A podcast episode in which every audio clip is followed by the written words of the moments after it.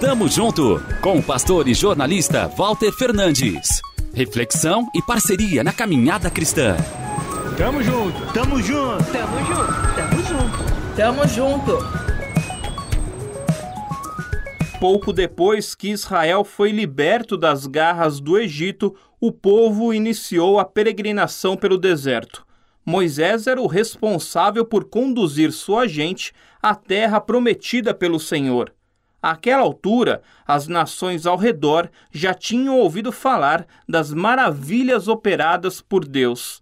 Inclusive o sogro de Moisés, Jetro, que foi ao encontro do genro e ficou muito alegre com os relatos dele. Mas no outro dia, o experiente homem demonstrou preocupação ao saber que o líder dos israelitas estava com trabalho demais. Êxodo 18, entre os versos 13 e 14, relata que Moisés assumiu seu posto para julgar as causas do povo. Os israelitas faziam fila diante dele o dia inteiro, de manhã até a noite. Quando viu como Moisés atendia ao povo, Jetro ficou espantado. O que está havendo aqui? Por que você faz tudo isso sozinho, obrigando essa gente a ficar na fila diante de você desde a manhã até a noite? Moisés então explicou que ele julgava causas entre vizinhos, dava detalhes da lei de Deus e todas as instruções. Jetro sabia que aquilo não podia continuar daquela forma. Todos ficariam esgotados, física e mentalmente.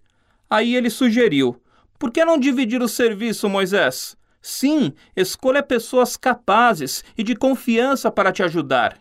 Para o bem de todos, Moisés aceitou o conselho. Dali em diante, julgava só as causas mais difíceis. Os auxiliares cobriam outra parte do expediente dele. Essa é uma dica preciosa que a Bíblia nos dá. A gente não consegue fazer tudo. Se não entendermos isso, uma hora ou outra vamos colapsar, chegar ao limite. Precisamos de apoio, suporte, auxiliares ao lado. Não queira, como dizem por aí, abraçar o mundo com as pernas. A divisão de tarefas irá aliviar o peso sobre você, vai qualificar o serviço e te proporcionar o prazer do trabalho em equipe. Se precisar de uma mãozinha, já sabe, hein? Tamo junto. Avante! Tamo junto com o pastor e jornalista Walter Fernandes. Reflexão e parceria na caminhada cristã. Confira mais em transmundial.org.br e compartilhe.